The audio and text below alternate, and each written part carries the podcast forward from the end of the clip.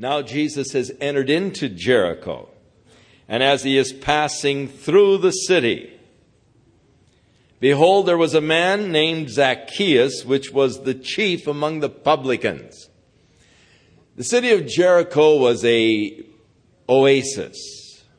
It was a resort town. It was the Palm Springs, except even more lush.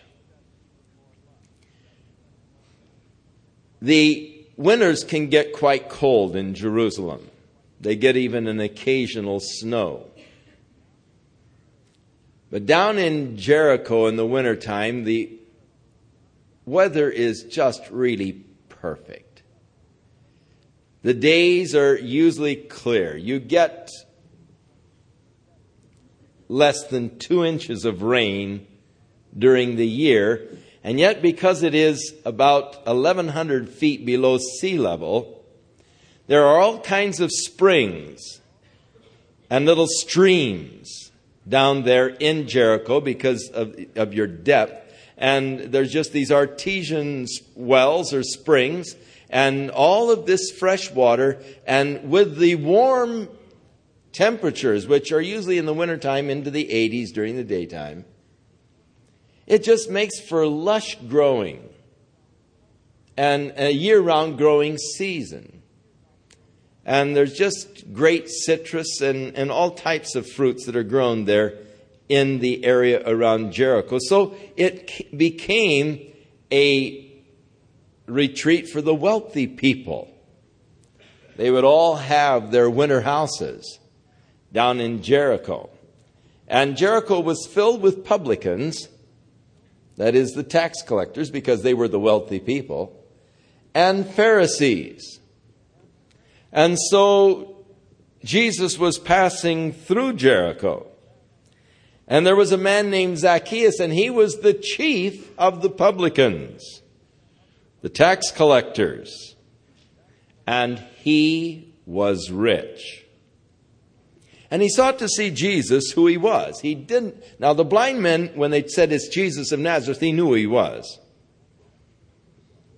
This man didn't know who he was. But he was curious tremendous crowd of people moving along. Who in the world are they thronging after? Who is he? And he could not see because he was so small, short little fellow.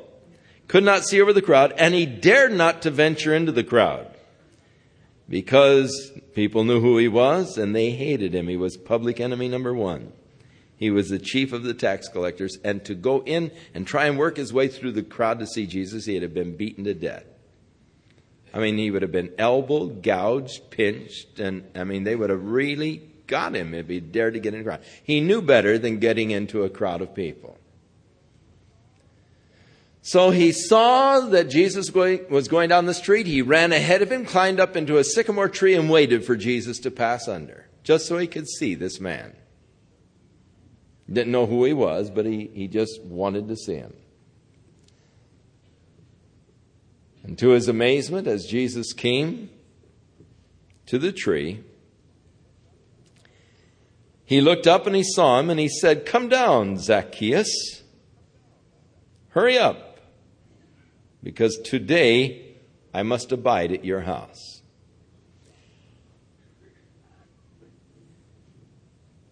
It's interesting that even though Zacchaeus did not know Jesus, Jesus knew Zacchaeus and called him by his name. John tells us Jesus did not need that any man should testify him of men because he knew men and he knew what was in men. He knew what was in the heart of this man. Now, there are many ways that Jesus could have gone to Jerusalem without going through Jericho. I think that he went through Jericho just because he knew there was this man there whose heart was yearning for God. I think he made a detour in order that he might meet Zacchaeus. And so Zacchaeus made haste. He came down and he received him joyfully, probably because he knew that it would upset the Pharisees. Now, at this point, the door is closed on us. We are not taken into the feast. We are not brought into the conversation. But here, Jesus abiding at the house of Zacchaeus began to talk to him, no doubt about the kingdom of God, no doubt about life and the real values of life. Probed his heart, his soul. Outside, where we must stand with the crowd, we hear only the murmuring of the Pharisees against Jesus for going in to the house of a sinner. For they murmured against him, saying that he had gone to be the guest of a man who was a sinner. Outside, there was that mulling around of the crowd as they waited for Jesus to come back out. They probably heard an occasional roar of laughter come from within the house. You say, Oh, you believe Jesus laughed? You bet I do. I think that he had a keen sense of humor. I do not picture him as always very sober. I think that it was a very tr- tragic period of the church when uh, somberness became equated with spirituality. And it was a sign of unspirituality to smile. So the ministers took on such a, well, they wore the black suits. And, and they took on that quality of tone in their voice and, and that very somber, serious, sober, good morning. You know, and, and they would set their face in a very, you know, and you think, oh, what a spiritual man, you know. So sober, so serious. I think of Jesus as a regular fellow. I can see him just laughing with the disciples, slap him on the shoulder, you know, just, just a man's man. But yet there were those periods of silence where they didn't hear the laughter outside, those times when Jesus was probing, talking, dealing with Zacchaeus. Now the doors are opening again. And Zacchaeus is standing there before the Lord. Short little fellow, probably looking up at him. Lord, a half of my riches I'm going to give to the poor. And if I've taken anything from a man falsely, I'm going to restore to him fourfold. And Jesus answering him said, Today salvation has come to this house, inasmuch as he has become a son of Abraham. Now, there are two ways to look at that. The translation in our King James is this day is salvation come to this house for as much as he also is a son of Abraham. And there could be a fine bit of satire and humor in that. Anytime you hear a Jew say, I'm going to give away half of my riches, you know that salvation has come to his house. you know, one of these type of Jews that Zacchaeus was.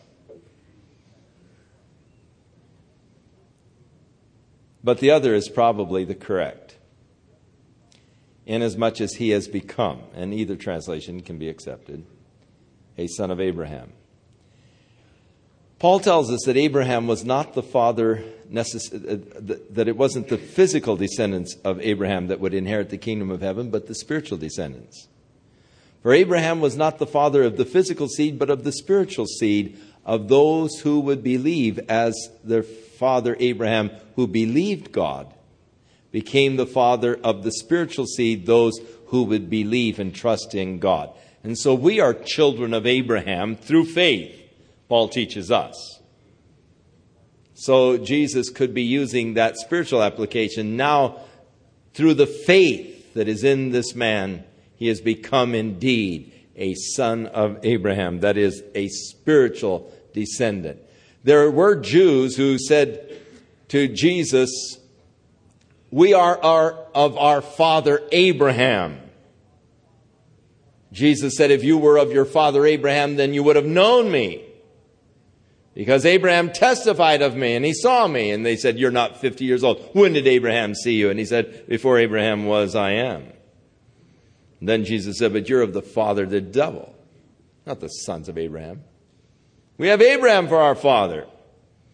And he said, Don't say that. Don't you realize that God can raise up rocks as children of Abraham if he wanted? It's the spiritual seed those who believe. Abraham is the father, and those, so we have become children of Abraham through our faith, and heirs then of the promises of God that were given to Abraham. They are ours because we are the spiritual sons of Abraham, the man who believed God, and we are his spiritual sons. Now, you can't carry that too far, as some people tragically do, and say, well, the church is Israel. No, the church is not Israel. And God is going to yet deal with the nation of Israel as he has promised. But Jesus then said to the crowd, those who were murmuring, For the Son of Man has come to seek and to save that which was lost. Find fault, you were murmuring because I was a guest of a sinner. But that's who I came to seek. That's who I came to save. And as they heard these things, he added a parable because they were near to Jerusalem. And because they thought that the kingdom of God should immediately appear. Now they had heard Zacchaeus saying, All that I have, half of it, I'm going to give to the poor.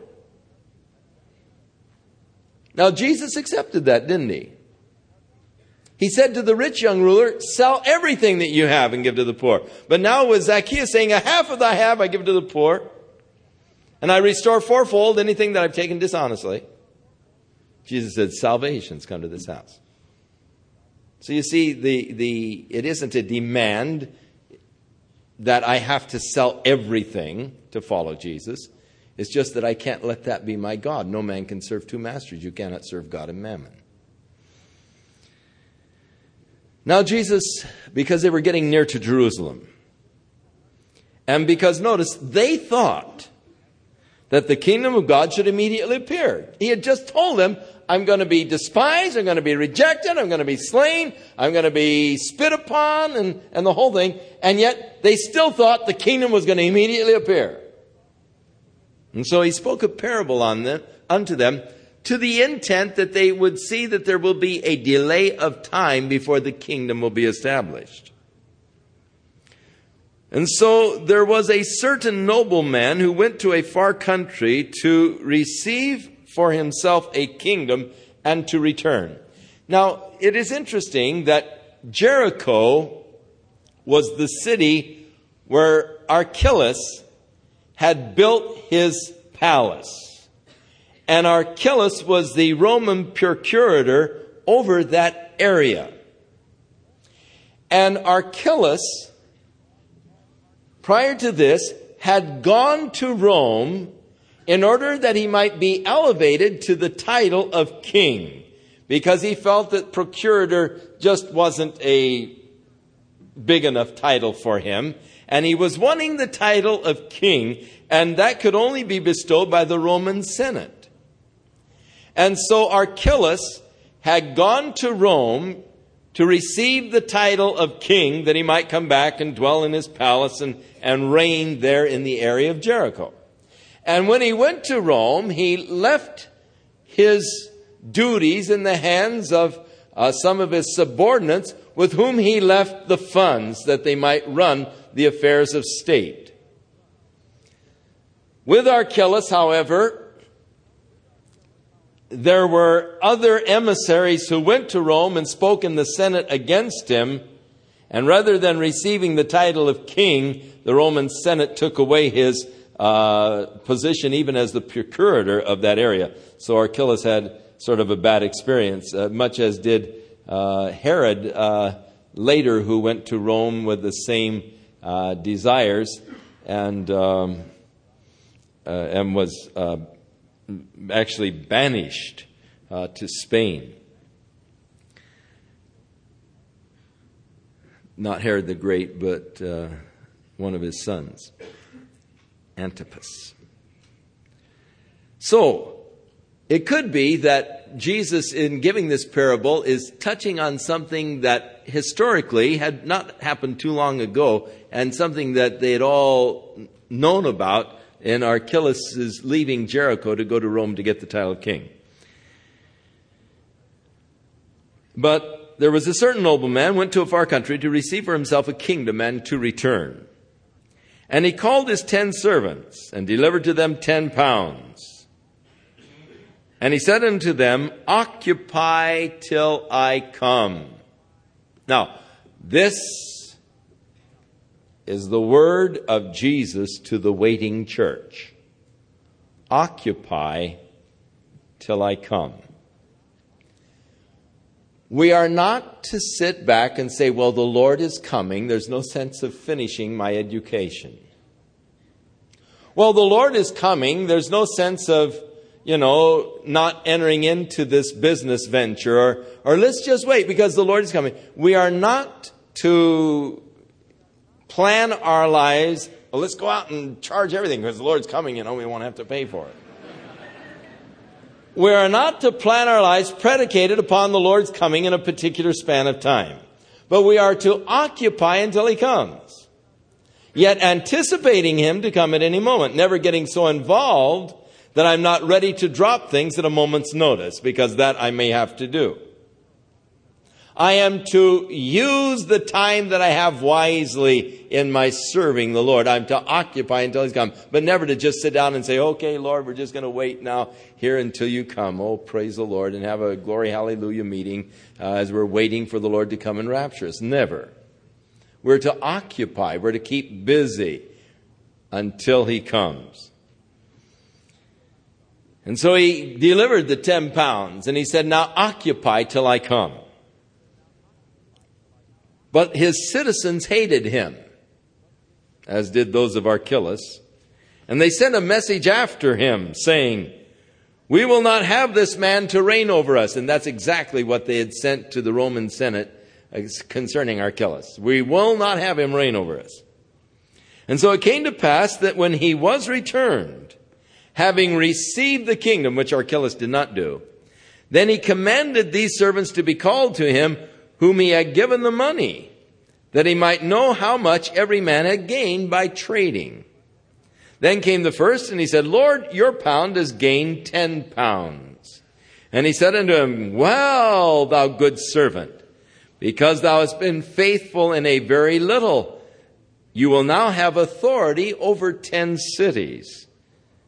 And the second came saying, Lord, your pound has gained five pounds. And he said likewise to him, be thou also over five cities.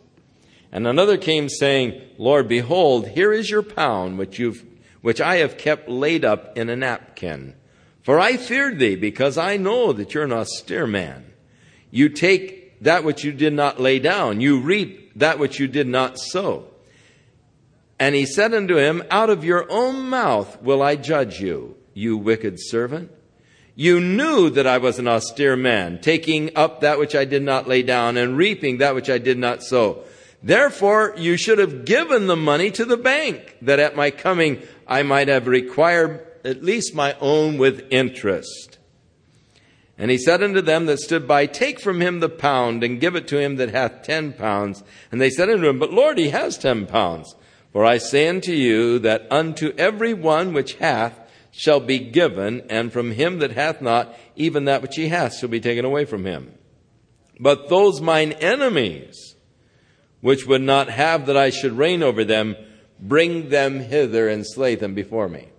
Those people that say, will not have Christ to rule over us, they'll be brought before judgment and destroyed.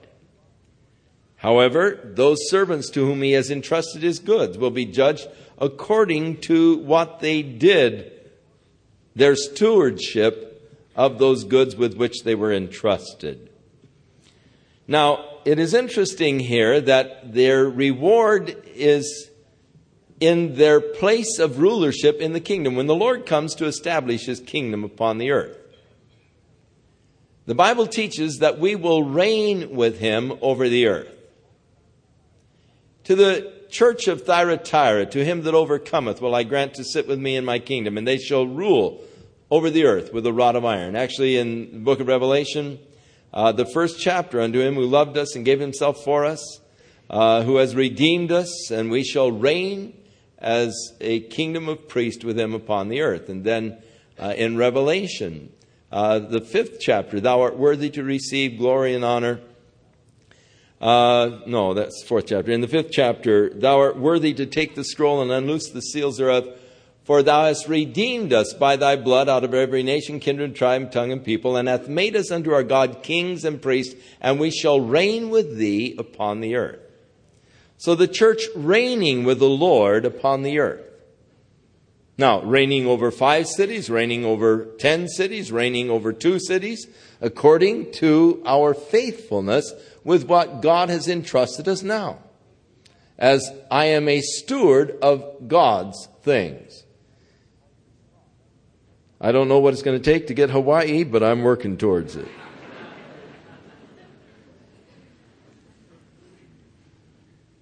Now, when he had thus spoken, he went before ascending up to Jerusalem. You see, he's on his way, he's moving towards Jerusalem, and this parable was on their way up because they thought the kingdom was going to come immediately. No, it's going to be like a king who went away to a far country to receive the kingdom, and then he returns later on and requires of his servants that which they did with his goods. And those who sent the message and say, hey, we don't want him to reign over us, they are to be cut off.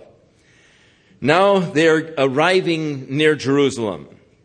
When he had thus spoken, he went before, ascending up to Jerusalem. From Jericho to Jerusalem, you're going from uh, 1,200 feet below sea level. You're ascending up to about 2,700 feet above sea level. So it's uh, a good climb. And it came to pass when he was come near to Bethphage and to Bethany. These are the little villages that are on the uh, wilderness side of the Mount of Olives away from Jerusalem and the mount called the Mount of Olives, he sent two of his disciples, saying, Go into the village, there near you, at the which when you enter, you're going to find a colt that is tied, whereon a man has never sat. Loose him and bring him. And if any man ask you, Why are you loosing him? you shall just say unto him, Because the Lord needs him. And so they that were sent went their way, and they found even as he had said unto them. And as they were loosing the colt, the owners said unto them, Why are you untying the colt? And they said, The Lord needs him. And so they brought him to Jesus, and they cast their garments upon the colt, and they set Jesus thereon.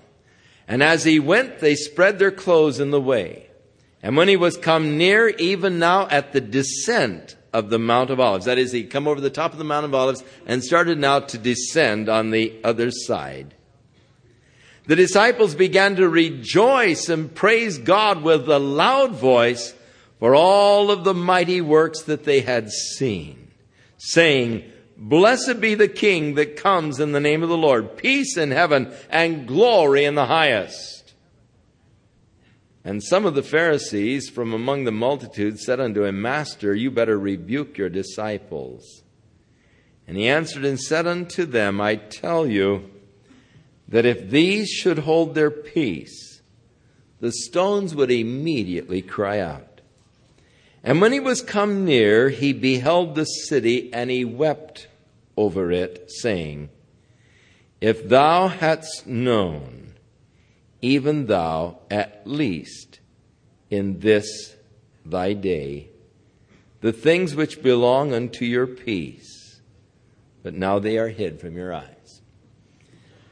The triumphant entry of Jesus, riding on a colt, takes us back to the prophecy of Zechariah, chapter 9. Rejoice greatly, O daughters of Jerusalem. Shout for joy, for thy king cometh unto thee, but he is lowly, he's sitting on a colt, the foal of an ass. And so here he comes riding, the king. Notice on a colt that had never been broken, showing again his mastery over nature. No man had ever sat on this little colt, yet he sat on it. As he is riding in, the disciples began to cry out the Hallel Psalm 118, or not the Hallel Psalm, but Psalm 118, which is a messianic psalm. If you look at the Psalm 118, you find that the prophecy concerning Jesus, there in verse 22, the stone which the builders refused is become the headstone of the corner. This is the Lord's doing. It is marvelous in our eyes.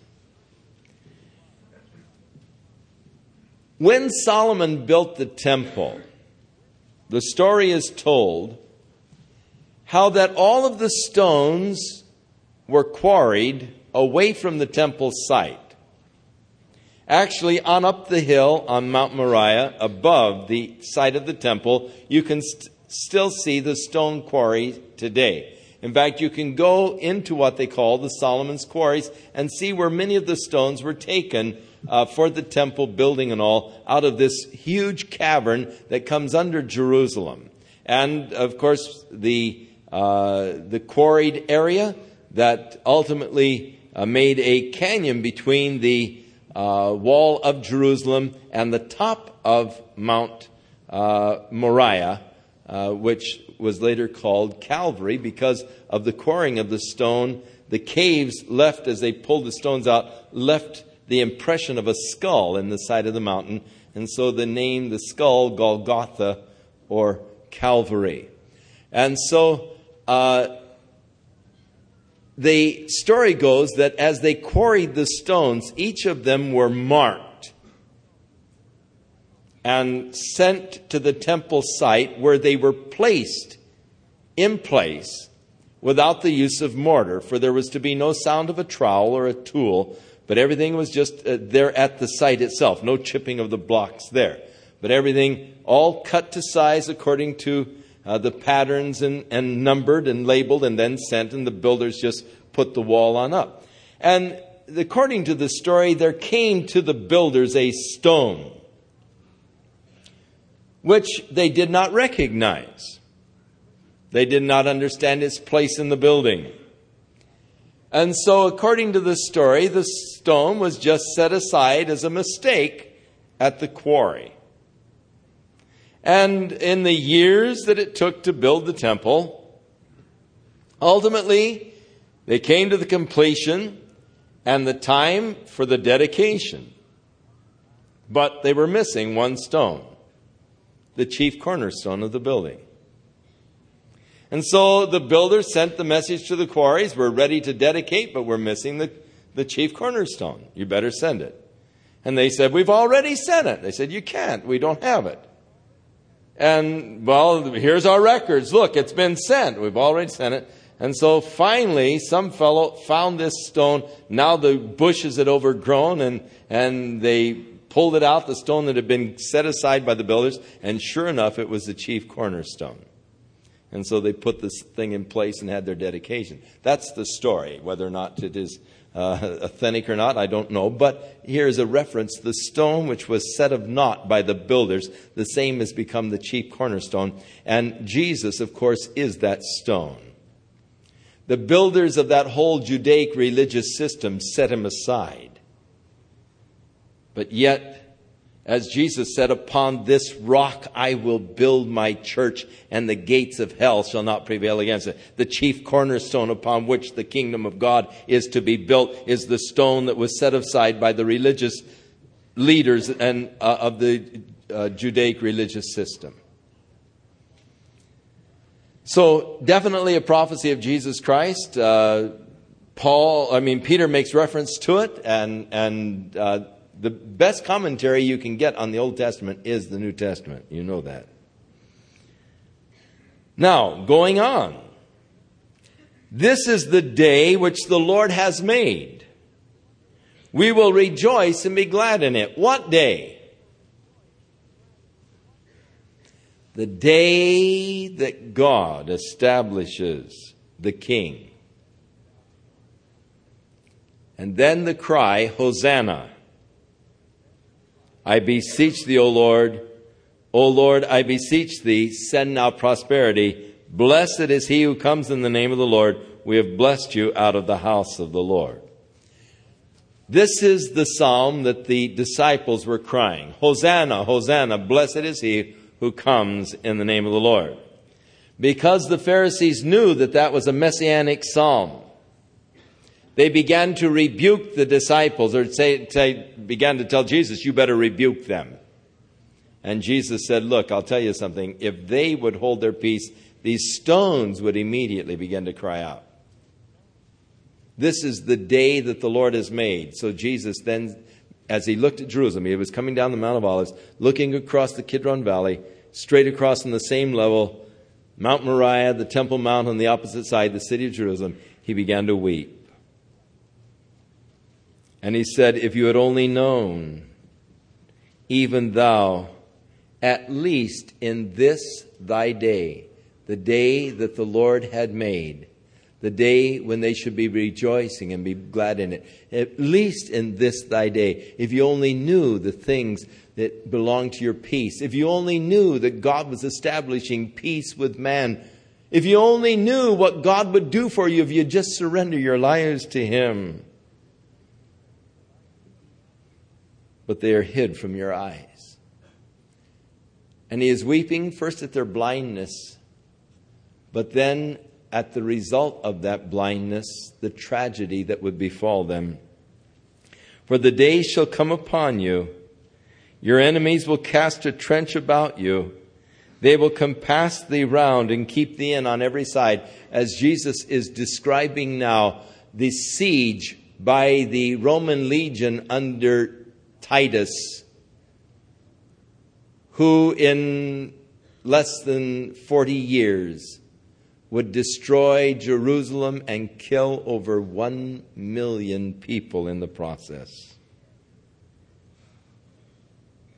And so Jesus saw the devastation and the desolation.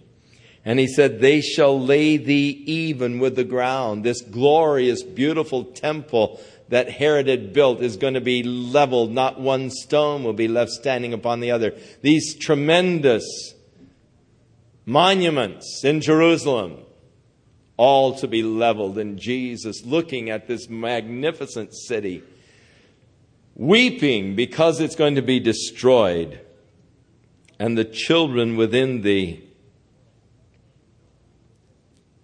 will be destroyed. They will not leave upon they will not leave in thee one stone upon another, because you did not know the time of your visitation because you were blinded to the work of God. This is the day that the Lord has made. This is the day that God had planned the redemption of Israel. This is the day for the unveiling of the Messiah to the people. Prior to this day, Jesus would not allow any public acclamation of himself as Messiah. He would reveal it to individuals on an individual basis. But often he'd say, Don't tell anybody. Go your way. Tell no man. But this day he is encouraging the people's demonstration. He's getting that little colt in order that he might fulfill the prophecy of Zechariah. This is the day that the Lord has made. The day in history when the Messiah would come. It is to me very significant that this day took place 173,880 days after the commandment by Artaxerxes in March 14, 445 BC to restore and rebuild Jerusalem, which, according to Daniel the prophet, that from the time the commandment goes forth to restore and rebuild Jerusalem unto the coming of the Messiah the Prince will be seven sevens and 62 sevens, or 483 years, or 173,880 days in the Babylonian calendar. And exactly to the day, April 6, 32 AD, this is the day the Lord has made. We will rejoice and be glad. But they didn't rejoice. Instead, they rejected him. And knowing that he was to be despised and rejected, knowing that he was to be crucified, he wept as he looked at the city because of the blindness and the resultant devastation that would result from the blindness. And so he went into the temple and he began to cast them out that sold and those that bought, saying unto them, It is written, My house is the house of prayer, but you've made it a den of thieves. I believe that if Jesus came today to his church, that he would be doing a lot of cleaning up.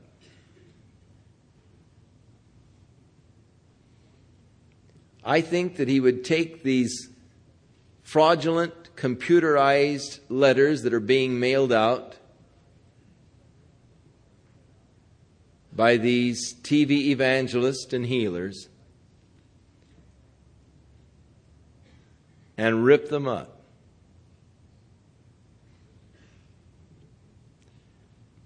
It is interesting to me that in a lot of the mail that I receive, invariably those letters that come from Faith Mission, the Faith broadcast, or the Faith, wherever they put the name faith in it, they are usually appeals for money. It causes me to wonder where is their faith? Is it in man or is it in God?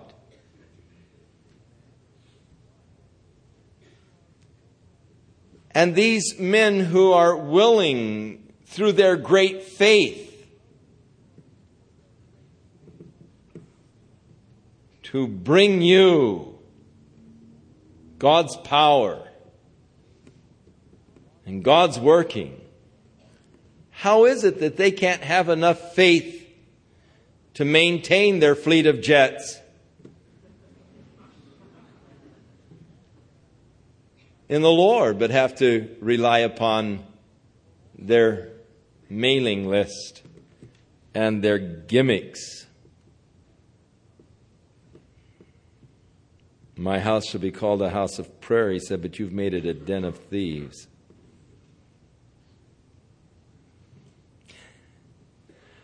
I thank the Lord that I'm not as other men.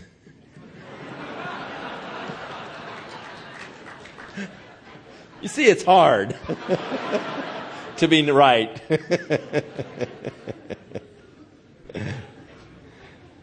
no. It, it, it's sad and it's tragic the things that have been done in the name of Jesus Christ.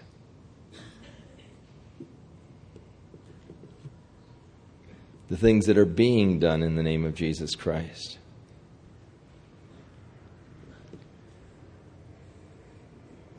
the whole fundraising gimmickry within the church, the schemes and the professionalism that has been brought in. It, it's tragic, it's sad.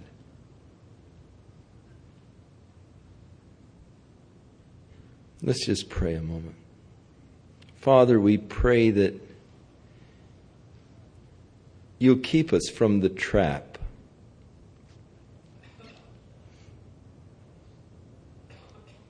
Of overextending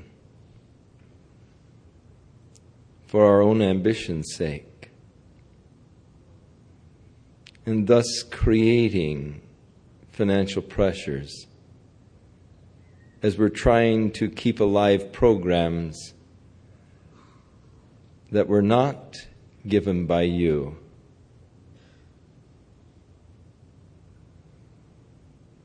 But we're only designed to fulfill some ambition or need that we have. Father, we wish to thank you for the way that you have abundantly provided for the needs here at Calvary Chapel.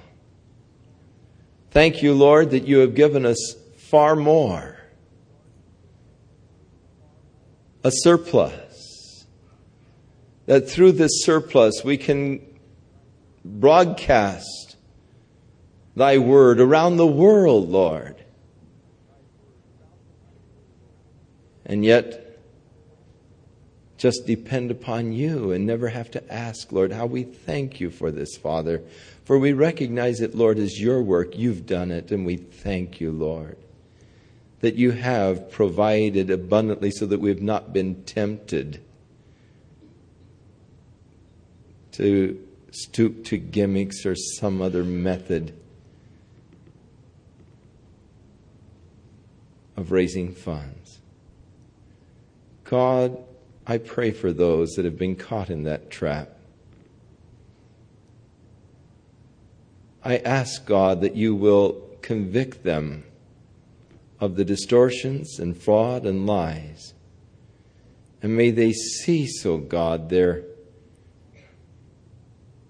fraudulent ways. And may they come to a real trust in you and cut back, Lord, if necessary on those ambitious programs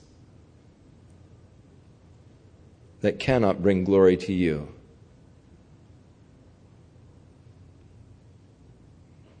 In Jesus' name, Father.